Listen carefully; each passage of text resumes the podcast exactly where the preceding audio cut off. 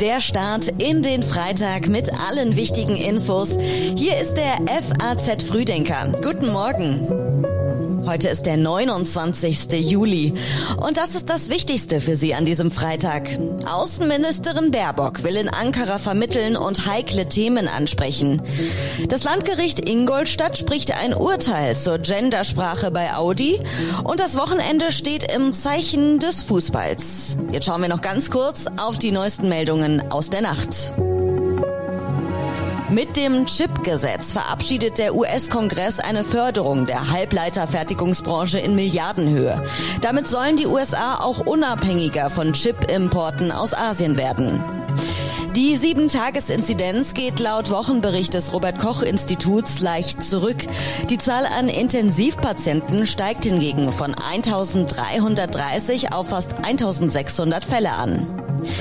25 Unbeteiligte sind bei einer Auseinandersetzung im Europapark Rust durch Reizgas leicht verletzt worden. Die Ursache des Streits ist bisher noch unklar. Die Texte für den FAZ Frühdenker kommen heute Morgen von Redakteurin Rebecca Buchsein. Ich bin Theresa Salentin. Schön, dass Sie heute mit uns in den Tag starten. Baerbock will in Ankara Klartext reden. Die deutsche Außenministerin reist von Griechenland weiter in die Türkei. Zwischen den beiden NATO-Partnern gibt es seit langem Streit um Erdgasvorkommen im östlichen Mittelmeer. Nie kam es mehr auf den Zusammenhalt zwischen NATO-Verbündeten und europäischen Partnern an als in diesen Zeiten. Das sagte Bundesaußenministerin Baerbock und appellierte an Griechenland und die Türkei, ihre Spannungen beizulegen. Baerbock ist zu einer dreitägigen Reise nach Griechenland und in die Türkei aufgebrochen. Der Doppelbesuch bei den beiden NATO-Partnern sei ihr gerade in diesen schwierigen Zeiten wichtig, in denen Russland versuche, das westliche Bündnis zu spalten, sagte sie vor ihrer Abreise am Donnerstag. Ein Thema in beiden Ländern werden die griechisch-türkischen Auseinandersetzungen um Rohstoffe in der Ägäis sein. Baerbock will in der Türkei auch über Themen sprechen, bei denen wir teils fundamentale Differenzen haben, wie sie sagte. Die Militärinterventionen in Nordsyrien, Menschenrechte, die Umsetzung von Verpflichtungen als Mitglied des Europarats. In Griechenland hatte die Ministerin an die Gräueltaten erinnert, die Deutschland während der nationalsozialistischen Besetzung des Landes verübte. Einigen sich Russland und die USA auf einen Gefangenenaustausch? Zum ersten Mal seit Kriegsbeginn will US-Außenminister Blinken mit seinem russischen Amtskollegen Lavrov sprechen, und zwar in den kommenden Tagen bei einem Telefonat. Das Angebot der Amerikaner liegt auf dem Tisch. Washington will die Basketballerin Brittany Griner und den früheren Soldaten Paul Whelan frei bekommen. Der amerikanische Außenminister Anthony Blinken erwähnte nicht explizit, wie ein Austausch genau aussehen könnte, sagte aber, die USA hätten Russland ein substanzielles spezielles Angebot gemacht, um die zwei inhaftierten US-Bürger nach Hause zu holen. Der wegen Spionage zu 16 Jahren Haft verurteilte Whelan und die Basketballerin, die wegen des Besitzes von Cannabisöl im Moment vor Gericht steht, würden zu Unrecht festgehalten, so Blinken. Laut dem Fernsehsender CNN sollen die beiden Amerikaner gegen einen inhaftierten russischen Waffenhändler ausgetauscht werden. Ein VW-Manager klagt gegen Mails und Arbeitsaufträge mit Gender Gaps. Heute spricht das Landgericht Ingolstadt ein Urteil zur Gendersprache bei Audi.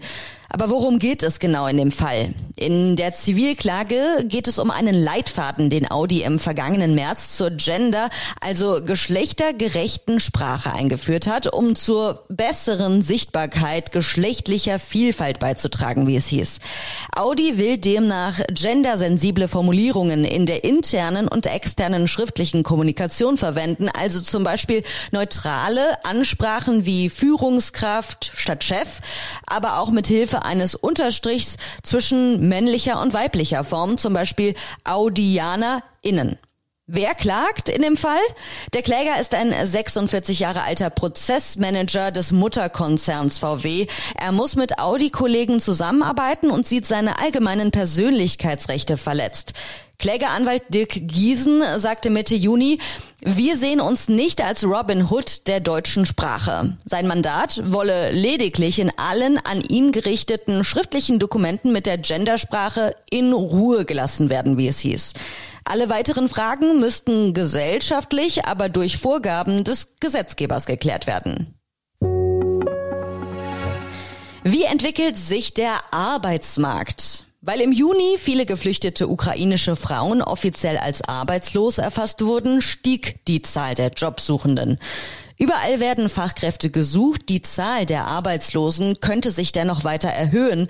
Die lokalen Arbeitsagenturen rechneten Ende Juni damit, dass die Arbeitslosigkeit wegen des Wechsels der Geflüchteten aus der Ukraine in die Grundsicherung in den kommenden Monaten weiter steigen wird. Das zeigte ein Frühindikator des Instituts für Arbeitsmarkt und Berufsforschung, das zur Bundesagentur für Arbeit gehört. Die Bundesagentur für Arbeit veröffentlicht heute ihren neuen Arbeitsmarktbericht für Juli. Anfang Oktober soll die geplante Umlage für alle Gaskunden in Kraft treten. Konzerne können dann höhere Preise auf die Kunden umlegen. Die Bundesregierung hatte die Umlage bereits angekündigt, doch jetzt könnte sie höher ausfallen als ursprünglich erwartet. Bundeskanzler Olaf Scholz hatte einen Betrag von zwei Cent je Kilowattstunde genannt. Wirtschaftsminister Robert Habeck sagte gestern, wir rechnen damit, dass es zwischen 1,5 bis 5 Cent pro Kilowattstunde sein wird. Das hängt jetzt davon ab, wie die Verbräuche sind.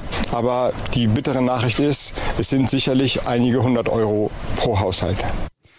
Der Gesamtverband der Wohnungswirtschaft hatte geschätzt, dass auf einen Vier-Personen-Haushalt in diesem Jahr Zusatzkosten für das Heizen und für Strom von bis zu 5000 Euro zukommen können. Wie hoch die Gasbeschaffungskosten im November und Dezember ausfallen, ist nach Worten von Habeck noch unklar. Wir können nicht alle Kosten als Staat tragen, aber die Menschen, die durch die höheren Energiepreise wirklich in Armut geführt werden, die müssen geschützt werden. Und die Arbeit daran läuft mit Hochdruck. Und wenn Sie jetzt mehr zu dem Thema hören möchten, die Kollegen im FAZ Podcast für Deutschland sprechen in einer neuen Folge über Alarmismus und Hysterie der Bundesregierung.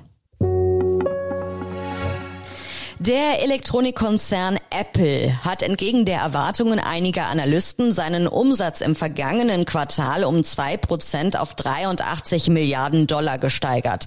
Die iPhone-Umsätze stiegen, die iPad-Verkaufszahlen fielen. Beim Online-Händler Amazon stieg der Umsatz im zweiten Quartal um sieben Prozent auf 121,2 Milliarden Dollar. In seinem Kerngeschäft, dem Onlinehandel, musste das Unternehmen Einbußen in Höhe Höhe von 4% hinnehmen. Den größten Gewinn jedoch fuhr Amazon mit seiner Cloud Computing Sparte ein. Das Betriebsergebnis hat sich jedoch mehr als halbiert.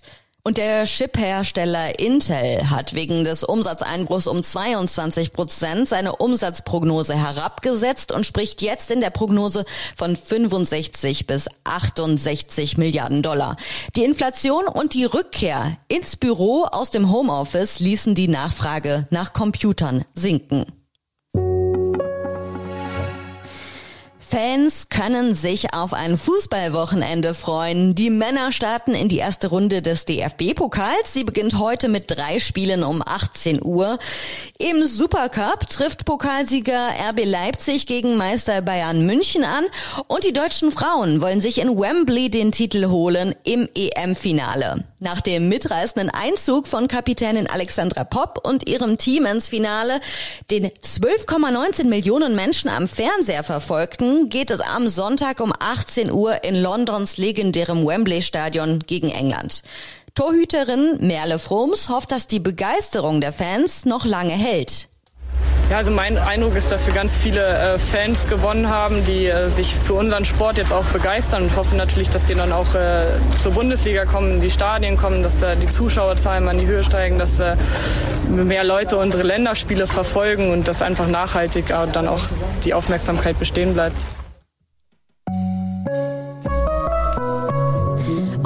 Gibt es noch einige Online-Tipps aus unserer Redaktion für Sie, alle zu finden auf faz.net. In Politik lesen Sie über vier Infizierte, eine Million Einwohner in Wuhan abgeriegelt. In Wirtschaft gibt es Tipps für Sie. So sparen Sie bei Strom und Gas 1600 Euro im Jahr. In Sport heißt es, Vettel hört auf, die Formel 1 verliert.